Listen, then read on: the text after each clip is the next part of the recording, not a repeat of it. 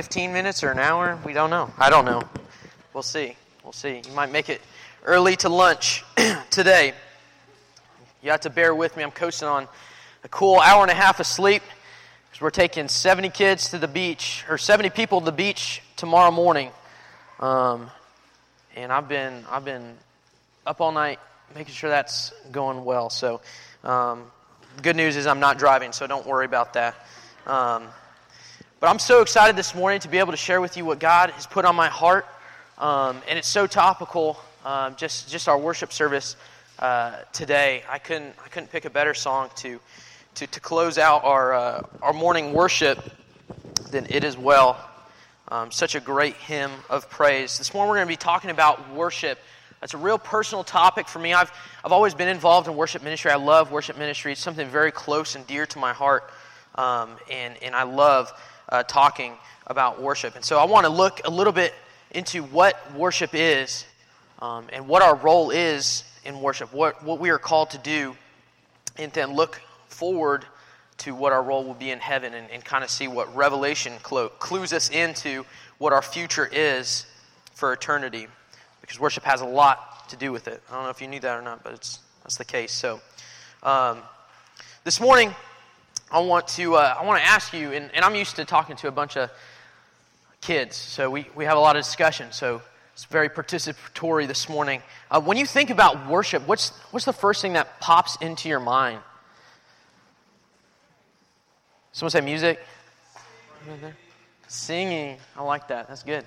Um, yeah, music, right? I think that's, I think that's pretty fair. Um, you could, you could say the, the right answer and, and say, you know, it's a, it's a heart position, you know, and all that. But I think most of us think of music first, right? Um, I know that most of my life, when, when I thought of worship, I just thought it was the, the singing part of church, right? And I think that's kind of how we uh, can think about it sometimes. Uh, we'll, we'll, say, uh, worship was good today. I was a worship leader for years, and, and, and, people would say all the time, worship was good today. And, I'd be like, oh, well, that's good, you know. Um, but really, they mean that the band didn't screw up. Um, and so, uh, but, but I do think uh, it is important to, to realize that there is a musical dynamic to worship. I think that God desires us to, to worship Him with music. Um, in Psalms 150, verse 4, it says, Praise Him with timbrel and dancing. Uh, God desires us to, to use our talents, our gifts, to use musical instruments, um, to lift our voices and worship Him in a musical way. So, yes, worship is music, but it's more than that. It's so much more than that. It's, it's a layered act that we, we have, and, and it's an expression of our relationship with God. So, I want to start off um, this morning in the book of Genesis. I know what you're thinking. We're ending in Revelation, so this is, this is uh, it's going to be a, a, wild ride, but we're starting in Genesis chapter 22 this morning. we're going to be reading starting in verse. We're going to start in verse. Um, we're going to start in verse 9. Um, and this might look familiar to you. Uh, this is the story of Abraham's willingness to sacrifice his son Isaac on the altar, his God promised son. And I think this is interesting. It's, it's a beautiful picture of, of, of God's provision of a sacrifice for us, right? And when God provides a ram for us, and it's a, it's a picture of Jesus Christ, is a foreshadowing of what's going to happen thousands of, year, thousands of years later on Calvary when Jesus took our sins upon himself. But interestingly enough, and I did not realize this until just a few weeks ago, this is the first passage in the Bible that mentions the word worship. Um, and I think that's important. I think that's fascinating, and I, I want to take a look at it together. So, starting in verse 9, it says, When they came to the place of which God had told them, Abraham built the altar there, and he laid the, wor- laid the wood in order and bound Isaac and his son, and laid him on, on the altar on top of the wood. Then Abraham reached out his hand and took the knife to slaughter his son. But the angel of the Lord called, him, t- called to him from heaven and said, Abraham, Abraham. And he said, Here I am. He said, Do not lay your hand on the boy or do anything to him. For now I know that you fear God, seeing that you have not withheld your son, your only son, from me. And Abraham lifted up his eyes and looked, and behold, behind him was a ram caught in the thicket by his horns. And Abraham went and took the ram and offered it as a burnt, burnt offering instead of his son. So Abraham called that place the Lord will provide. As it is said to this day, on the mount of the Lord it shall be provided. That's such a picture of Jesus, right? That, that provisional sacrifice that, that God brought um, through Jesus coming to earth and living and dying for us. But before, before, we, before it gets to that part, I want to look in, in verse 5. It says, Abraham said to his young men, Stay here with the donkey, and I with the boy will go over there and worship and come again to you. This is the first time we see the word worship used in the Bible. I think there's some significance to that. You see, this story about Abraham offering his son is, is all about sacrifice. And that's what worship is about. Worship is sacrifice. All worship should be a form of sacrifice. And this is what we see here Abraham's willingness and his faith was a sacrifice, to sacrifice the most important thing to him, his only son. I want to flip over, we're skipping a whole bunch here, skipping over to Romans chapter 12, verse 1. And I want to look at what Paul says about worship. This would be familiar too because Randy's quoted, I think, every week for the last month or so that I've been here.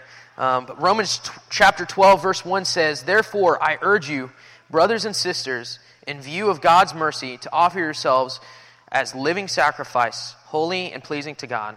This is your true and proper worship. So we have this picture, these two stories coinciding, these two passages coinciding, telling us what worship is. It's an act of sacrifice. It's more than music. It's more than just a part of church. It's an act. It's a it's a behavior, it's a action that we take before the Lord. It's more than music.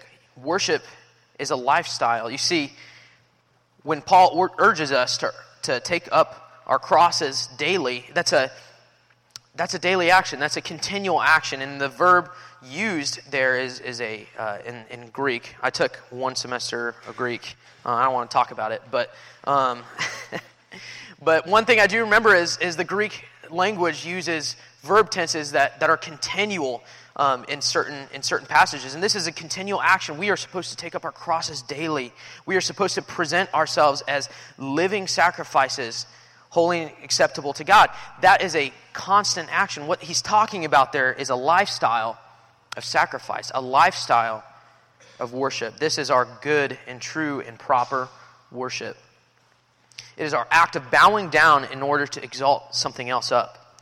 It's stepping out of the equation to let God step in and work in and through your life. That was the case with Abraham, right? He, he, he went forward and, and put his faith fully in God. He, he, didn't, he didn't ask questions. I'm sure he had them, but he just went and he worshiped God through his faith. The Bible says that, that Abraham was counted uh, righteous because of his faith. That is what worship looks like. Now, does that mean I'm asking you to go home and, and, and take your most prized possession and, and, and throw it away uh, to prove a point? No, that's not what it's about, right? We're not saved by things we do. We're not earning our salvation, but rather, when we surrender ourselves to the Lord, we, we give those things to Him, right? It's not about the act of destroying something or, or giving something away or, or, or ruining something. It's, it's the act of surrendering it before God so that He can use it for His good pleasure. I think about, I think about Samuel, the boy Samuel. Um, in, in the story of his mom and, and how she desperately wanted a son and, and how she prayed and prayed and, and she made a, a vow to the Lord that she would surrender that, that child. If, if God gave her a child, he'd, she, should, she would surrender it to, to the ministry, and, and she did. And in that faithfulness, giving up um, what we love to the pleasure of God so that He can do mighty things with it. Worship is all about the position of our heart.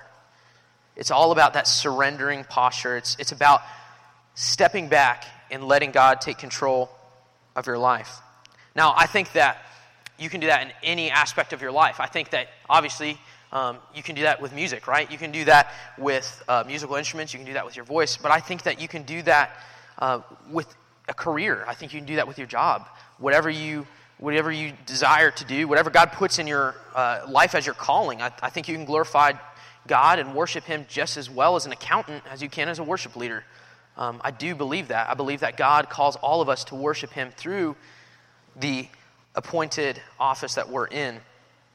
My mom used to always uh, say to me that, that she would be proud of me no matter what I did. Um, if, if I ended up working a minimum wage job, um, that would be fine as long as, um, or, or something super important, um, you know, uh, whatever that looks like.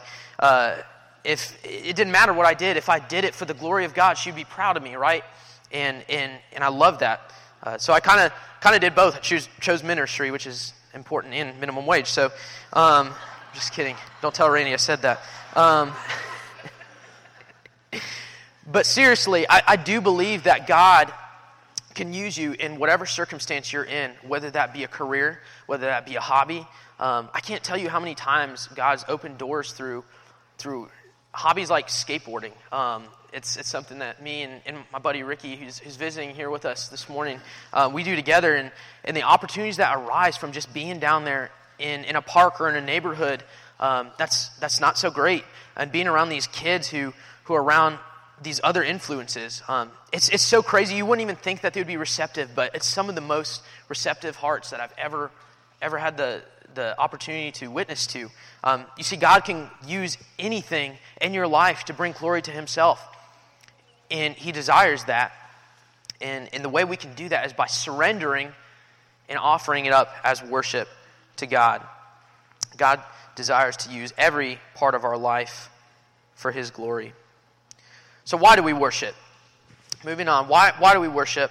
Uh, well, the easy answer is because God's holy, right? He deserves it. Um, but something that's fascinated me uh, when, I, when I think about the concept of worship is, is that we're created to worship. God has created us with the innate desire to worship. We all worship something. And you don't have to be a part of religion to, to worship. Everybody worships something. Um, I mean, how many of you guys are, are football fans? We're sports fans of any type, right? That's most, most everyone. Um, I don't care how. Uh, how conservative you are of a church that you go to or whatever. I've seen some little Southern Baptist churches get pretty charismatic on Super Bowl Sunday. It's just how it goes. Um, and, and, it's something interesting to me. And it's, it's, it's funny to think about it that way, but it really, truly is such a picture of worship. When you have uh, a, a, stadium packed full with people, hundreds of thousands of people that, that are there cheering on their team, right? And, and, and when something goes right, there's the, the cheer, right? It's deafening. And it's crazy, and it's such a natural picture of worship that, that's just a part of our culture. Now, I think it's misplaced, uh, no matter what team you're cheering for. Um, I think it's misplaced, right? Because it's not bringing glory to God, but it's nevertheless a picture of what worship is. Um, I, I, think some of us may uh, feel the same way about bands. I know that's a big one for me. I love going um, and hearing bands. Uh, Madison took me to see one of my favorite guitarists a couple years ago, and uh, man, that was so loud. I thought I was going to be deaf for about two weeks afterwards. My ears were ringing. Um, and I don't know if that was because of his amplifiers or because how loud I was screaming. I was like a little fangirl. But um, we all worship something. I can't tell you how many times a day, I, and I mean a day, okay, on social media, I see our middle school girls post something about a celebrity, their celebrity crush or whatever, and I'm like, oh my gosh, this is the fifth time today. Um, but we all worship something. We all have something in our lives that we worship. It doesn't matter if you're a religious person or not, we all worship something. Why is that? Well, it's because you and I are created to worship. God created us with the desire to worship. Secondly, God desires us to worship. And that's mind blowing to me. God desires something from us. Us sinners, right? We are not deserving of anything. We can't do anything right apart from Jesus, right? But God desires worship from us. And that blows my mind. Listen to what uh, Isaiah says in chapter 43, verses 19 and 21. It says, See, I'm doing a new thing. Now it springs up. Do you not perceive it? I'm making a way in the wilderness and streams in the wasteland. The wild animals honor me, the jackals and the owls, because I provide water in the wilderness and streams in the wasteland. I give drink to my people, my chosen, the people I formed for myself, that they might proclaim my praise. We are formed with the purpose. We are created to glorify God through worship. So, why?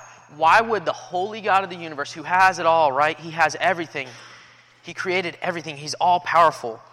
He knows everything. He, he, he's literally the most supreme being. Why would he want something from us? What we have to possibly offer him that he could want?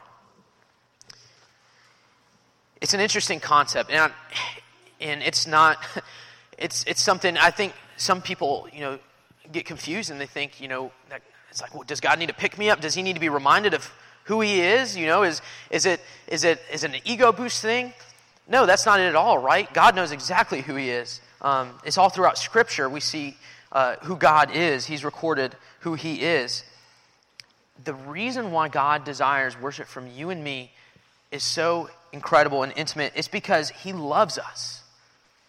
He loves us. We are his children, and he loves us, and he loves to hear from us. Mass and I don't have kids yet, um, but we are excited, looking forward to the days that, that we will have a child that, that'll bring us some horrible painting, and, and we'll be like, wow, is that a horse? And they'll be like, no, that's a car. And we'll be like, okay, that goes on the fridge, you know?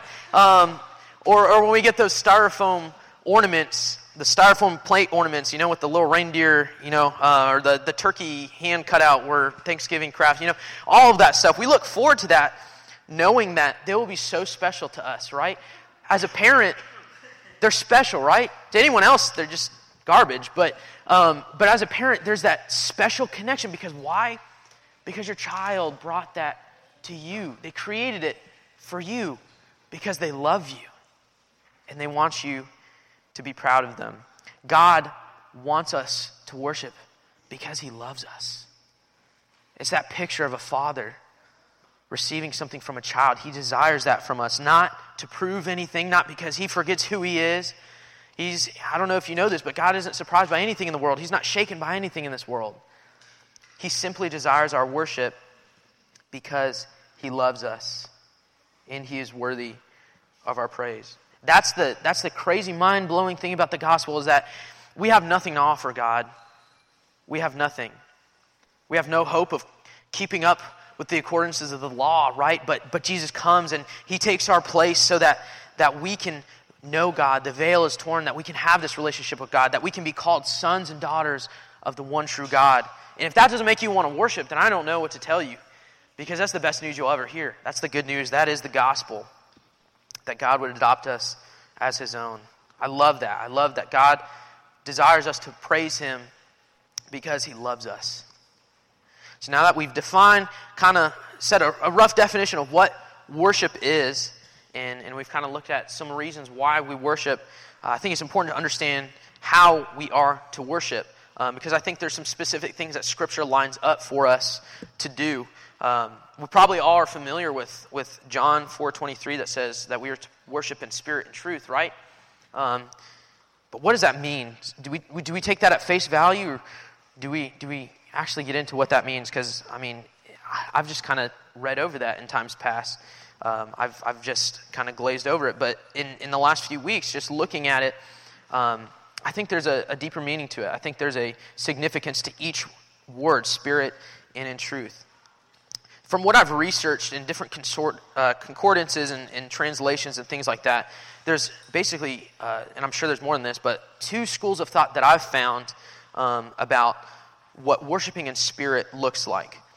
Uh, the first suggests that worship is to come from the heart or be personal. Um, and, and, when uh, Jesus used the, the word spirit here, it's, it's referring to your spirit. It's, it's supposed to be your spirit um, worshiping and glorifying God.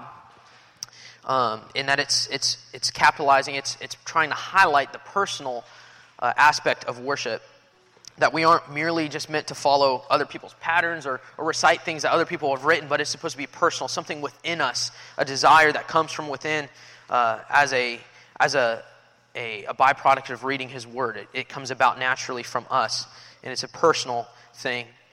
The other thought is that Jesus is referring to the Holy Spirit here, as Paul does in Philippians 3 3, which says, Worship by the Spirit of God in glory in Christ Jesus, and put no confidence in the flesh. In all honesty, I think, I think it's a little bit of both. I know that God desires our individual worship, um, and I know that He, he desires uh, for us to, uh, our praises to be inhabited by the Holy Spirit. Um, and I think it's, it's a marriage of both of those things that, that, that come together, and that's what worshiping in spirit means.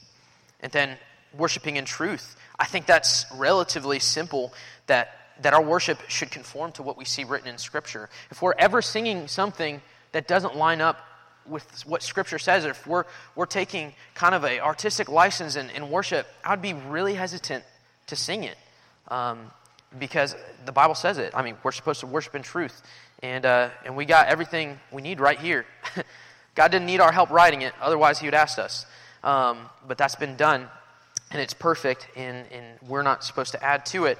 And so we're supposed to worship in spirit and in truth, worshiping God in the way He desires to be worshiped. Like I said before, um, worship is supposed to be a personal thing. I, I really do believe that. Uh, that there is a, a, very valuable sense of having an individual worship experience with God.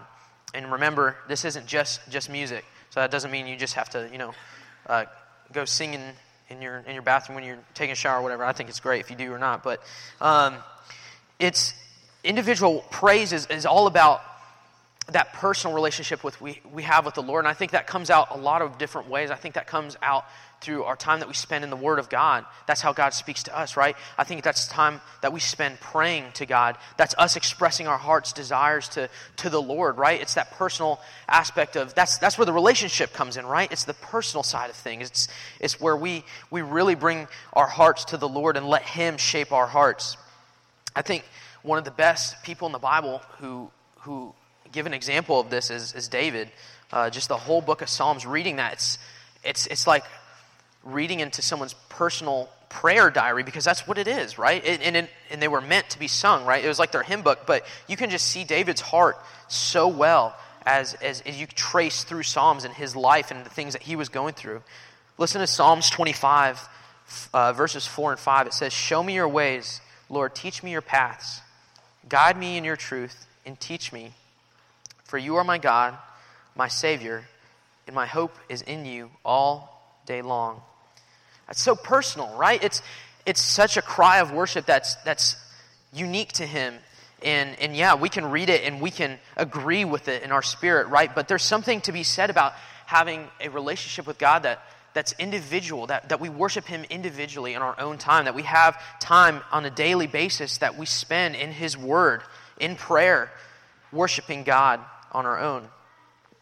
I think God also desires us to worship individually because He desires us to be genuine. Um, it's easy to, to lip sync in church, right?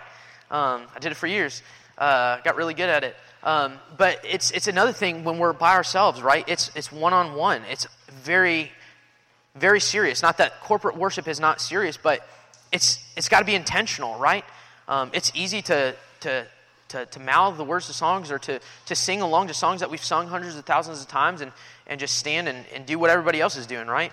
Um, I think about when I was younger, uh, when we would be on church trips and you, you start getting that uh, hand raising competition going, you know, and, and someone starts, you know, feeling it. It's like Wednesday night, you know, everybody's feeling really spiritual and, and the hands start to go up. And then, you know, you're like, oh, she's, she's raising her hands higher. And, you know, you, you do this motion, you know, finally you go full roller coaster and um, things really go crazy. But um, worshiping individually takes that out of the equation. Um, how many of you, and, and this is pretty invasive, so I guess you don't have to answer. Um, but how many of you guys struggled with virtual worship when we were we were in our homes? Because I did. I 100% did. We'd be sitting on the couch with our little iced coffee and you know our little egg sandwich and sitting there, and, and Madison would be singing and stuff, and I'd just be like, you know, like it was weird, you know, and, and I was a worship leader for years, and it was the weirdest thing for me. And it's so strange. But you know what I learned in that time is, is that I had gotten so comfortable in my environment that it was less about the act of worship and it was more about my comfort zone, you know? Um, but God loves to break us out of our comfort zones. I think that's a great way to do it is when we worship by ourselves, when we worship individually, that takes that out of the equation. It says it's, it's, it's, it's us being intentional and it's us putting the focus purely on God, nothing around us, but on the Lord. Listen to what it says in Matthew chapter 6, verse 1. It says, Be careful not to practice your righteousness in front of others to be seen by them. If you do, you will have no reward from your Father in heaven. Guys, you can have the most beautiful singing voice. You can um, be the most talented guitar player, keyboardist, whatever. Um, but here's the deal if your heart is not worshiping, then it's meaningless, right? Might have everybody else fooled. I did for a long time um, when, when I was younger. Um, but if it's not about God, if you don't make it about God, then it's worthless. Our worship should be for the sole purpose of glorifying God, our Father, and not for others to see. Consider 1 Corinthians 10:31 which says, "So whatever you eat or drink, do it all for the glory of God." Paul urges us to live our lives as individual testaments to God's glory. God desires us to worship him individually. Moving on, we are also meant to worship corporately. Um, it's, it's a balance of things. So it doesn't mean that we're just supposed to worship individually, right? I think it's very important to have that relationship with God. So where we do worship in our in our own way, and it's very personal and intimate, and it's just us and the Lord. But it's very important to worship corporately. The purpose of these passages that we read before is merely to remind us that we have a personal and intimate relationship with the Lord, um, and that we are to worship Him for the sole purpose of bringing Him glory. However, the church is so important. The church is the bride of Christ. If we abandon corporate worship, then we are rejecting God's will for us to be a part of the church. Listen to what Colossians 3:16 says. It says, "Let the message of Christ dwell among you richly as you teach and admonish one another with all wisdom through psalms, hymns, and songs from the Spirit, singing to God with gratitude in your hearts." Sounds like church to me. God desires us to worship him collectively because he loves the church. God loves the church. The church is a major part of his plan. It's his bride. It's his it's his it's the body of Christ on earth in order to bring glory to himself, right? There's something special about worshiping corporately with others. Um, and and I know it's it's it's weird in this day and age. Uh, there's just so many factors going on with, with COVID and, and other things. Um, but I want to say if, if, if, you're watching um, virtually and, and you haven't um, started coming back to church, I want to invite you to come back because I think it's good. I think it's what God intends. And I know that there's some that, that have health uh, concerns. My, my, my sister is one of those, and so I get it. Um, and I'm not, I'm not saying ignore that. But I would encourage you, if, if you've gotten comfortable on the couch um, like I was, uh, I would encourage you to come back because the church needs you, and you need the church. Um, so there's that little plug. Um, God desires us to worship Him individually, but He also desires us to worship Him corporately. The, the church is just able to, to accomplish so much when we work together. It's so cool. And, and I love serving in a church that, that, that works together in such a way to, to love others practically through things like Help Group, through Eternal Bread, through missions trips. Um, I love it. And, and if we abandon corporate worship, if we abandon the, the body of Christ, if we abandon the church, then we will not be able to love in the same capacity as we would if we work together. So this brings us to, to Revelation, to our future. So we've looked at, at what worship is and, and how we're supposed to worship and why we worship. But I want to spend some time looking forward to, to, to Revelations to see what our future is in worship because worship is, is, our, is our purpose, right? It's, it's very central to our, our being. It's, our, it's the core of who we are. We are made, we are beings of worship. We're made to we were created to worship the Lord. And so um, when we get to heaven, that's what we're going to do. And so I want to take a look at some passages together at what it's going to look like. Um, the first thing I want to address is, is that uh, the, one of the, as we look at some themes in Revelation concerning worship, is the holiness and greatness of God. Um, there's no shocker there, right? Uh, that's why we worship God in the first place, is, is His holiness and greatness. Um, so I want to read for you uh, Revelations 4 8 through 11. Um, and I just want you to hear this um, and be encouraged to know that this is what we have in our, in our future. So in verse 8, it says, Each of the four living creatures had six wings and was covered with eyes all around, even under its wings. Day and night, they never stopped saying, Holy, holy, holy is the Lord God Almighty, who was and is and is to come. Whenever the living creatures give glory and honor and thanks to him who sits on the throne and who lives forever and ever, the 24 elders fall down before him who sits on the throne and worship him who lives forever and ever. They lay their crowns before the throne and say, You are worthy, our Lord and God, to receive glory and honor and power. For you've created all things, and by your will they were created and have their being. I think that's such a cool picture, you know? Just to think of, of the throne room in heaven and to think of God in all of his glory and majesty and, and all of those gathered around him to bring him praise and, and, and for things to just be wrapped up in, in the way where we will be with God our Father and, and be able to witness His glory in person. Whenever I, I, I hear this verse or I read this verse, I think of, uh, of growing up. Um, my dad, uh, my dad loved the song uh, Agnus Dei. Uh, it's the um, Holy, Holy are you, Lord God Almighty. Worthy is the Lamb, worthy is the Lamb. Um, I hope no one was recording that. It's copyrighted. Um, but you're welcome. Uh, anyway, that song, my dad loved it. And every time I read this, I think of it because he would be out mowing the grass, and even over the lawnmower, I could hear his headphones um, blaring that song, and, and he would sing it almost on key, just real close, but not quite. Um, but I just think about that, and, and for him, like, that was his worship, you know, and, and to see him, like, just, you know, banging on the lawnmower, and, and you know, and that, that energy, and, and that's going to be you and me in heaven. We're going to have that energy. We're going to be so excited to sing praises to the Lord. It's just going to be electric. It's going to be an awesome moment when we're in the glory of God in the throne room offering Him praise. Next, um, I think another important theme that we see in Revelation is, is the content of our praises, what we're going to be saying, the things that we're going to be doing. Um, so I want to read Revelations 5 9 through 14. Um, I'm sorry, 13 and 14. Let's just read 13 and 14. It says, Then I heard every creature in heaven and on earth and under the earth and on the sea and all that is in them, saying, To him who sits on the throne and to the Lamb be praise, honor, glory, and power forever and ever. The four living creatures said, Amen. And the elders fell down and worship. Again, a picture of everything. And I, I love that it highlights that, that, that it, it, it, goes through length to, to highlight that everything in heaven and on earth and under the earth and on the sea, everything, everything is going to bring glory to God. I don't know if you've been to a, a big conference before. Um, I know that uh, some, some of you might have been to, to Passion. Um, I've been once, and, and it's, it's really crazy. I'm not one for conferences. I don't like crowds. Might be because I was homeschooled. I don't know. Um, uh, that was a joke.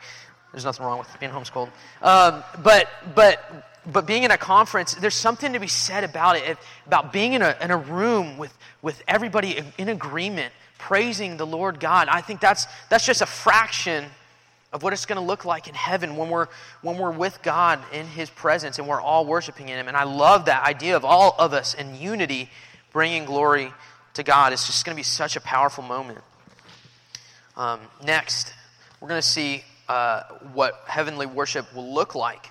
Uh, and, and I want to read Revelations chapter 7, 9 through 12. It says, After this I looked out, and there before me was a great multitude that no one could count from every nation, tribe, people, and language standing before the throne and before the Lamb. They were wearing white robes, and they were holding palm branches in their hands. And they cried out in a loud voice Salvation belongs to our God who sits on the throne and to the Lamb. And that's just going to be so awesome. Again, highlighting everybody together. And, and, and that's something that's just really hit me this year is, is we live in a world that's torn apart.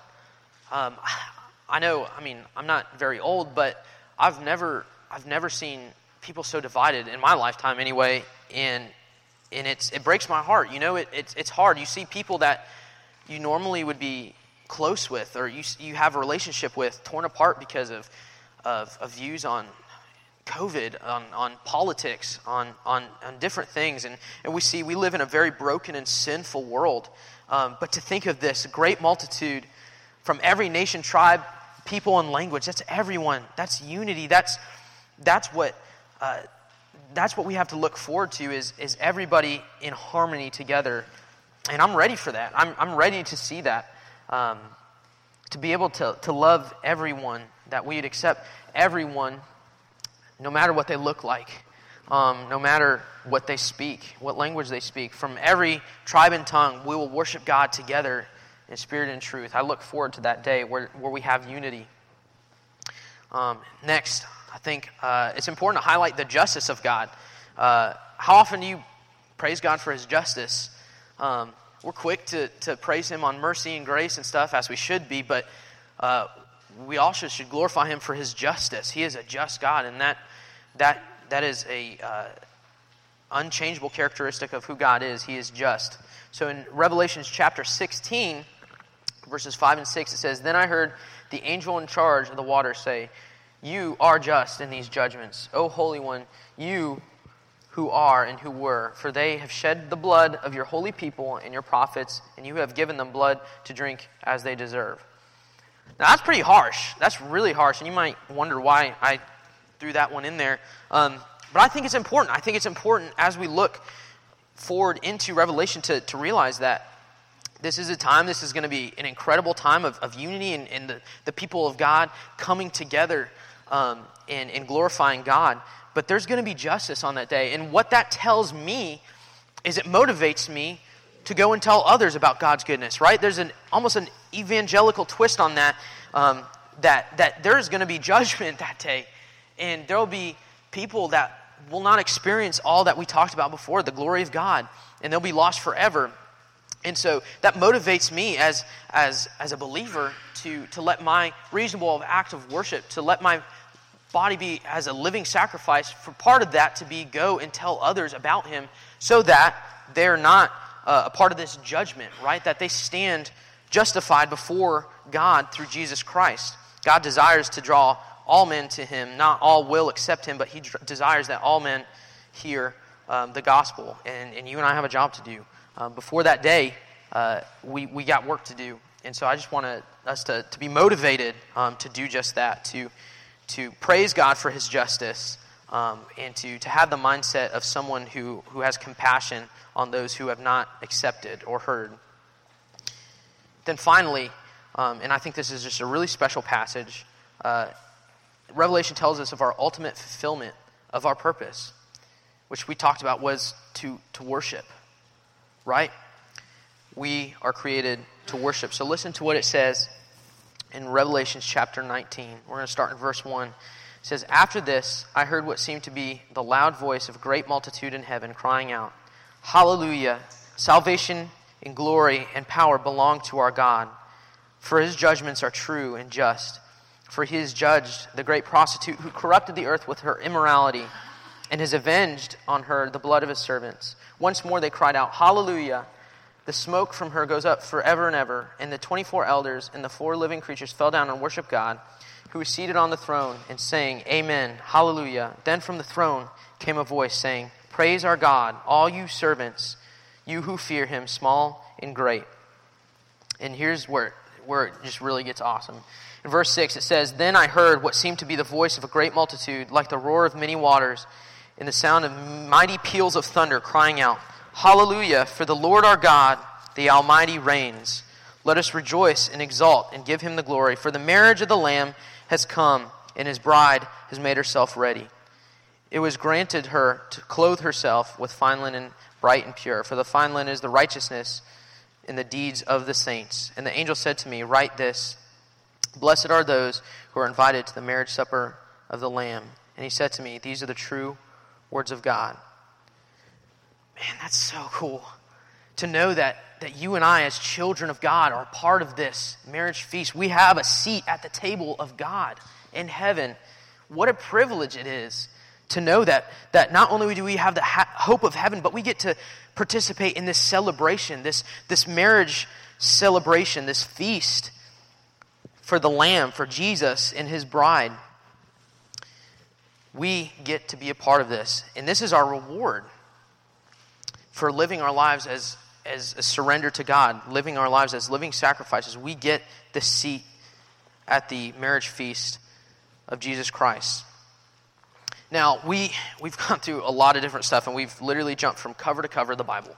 Um, and that's, that's a lot. And, and I hope that it wasn't too, too, uh, too rushed. I tend to talk fast, and, and I'm sorry about that. But what I hope that, that you caught, if you caught anything,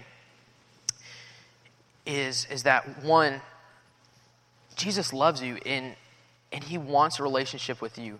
And he desires you to worship him because he loves you. And he desires to know you. Now, maybe, maybe this is familiar. Maybe you've heard this a million times. That's okay. If, if this is something that you, you hear on a regular basis, I want you to take joy in knowing that this is for you. This promise that we have in Revelation that, that you have a seat at the, the table of, of the marriage feast of Jesus Christ. You have that to look forward to. Take hope in that. Take joy in that, knowing that, that you, this is for you. This is your promise. Maybe this is new to you. Maybe this all sounds super weird and, and, and you don't understand it. Um, if that's the case, then great. That's, that's good too.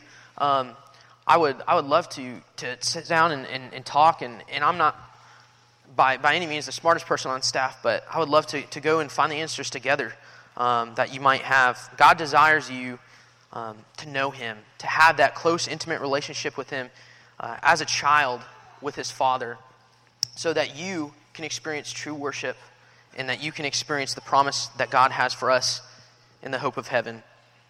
So, as we kind of wrap up, I want to I wanna pray, and the, and the band will kind of come up. Um, but I want to encourage you. Uh, that God delights in your worship. And so as we sing this last song, I would just invite you to, to really concentrate on that um, and to really, really let that show through in your life. Um, worship is a lifestyle. We, we, we said that worship is a lifestyle. Submit yourselves daily as living sacrifices, as your reasonable act of worship. God desires that from you because He's holy, He deserves it, and because He loves you as His children. Let's pray. God, we thank you for your goodness to us, that, that you made a way where there was no way, God, that, that we were dead in our sin and in our trespasses, but, but you made a way. That your way was Jesus Christ and that he came and, and he lived a perfect life and he died and he rose again. And through that power of his resurrection, we now have the right to become your children. And that means that we can have a close relationship with you, God, that we can have direct access with you. God, we never want to take that for granted, God, and we just glorify you for that. So, God, in this, in this moment, I just ask that each of us would bow our hearts to surrender to your will for your glory and good pleasure, God, that, that you would use us as a living sacrifice for your glory. We love you and we thank you and we worship you for your goodness. It's in Jesus' name I pray. Amen.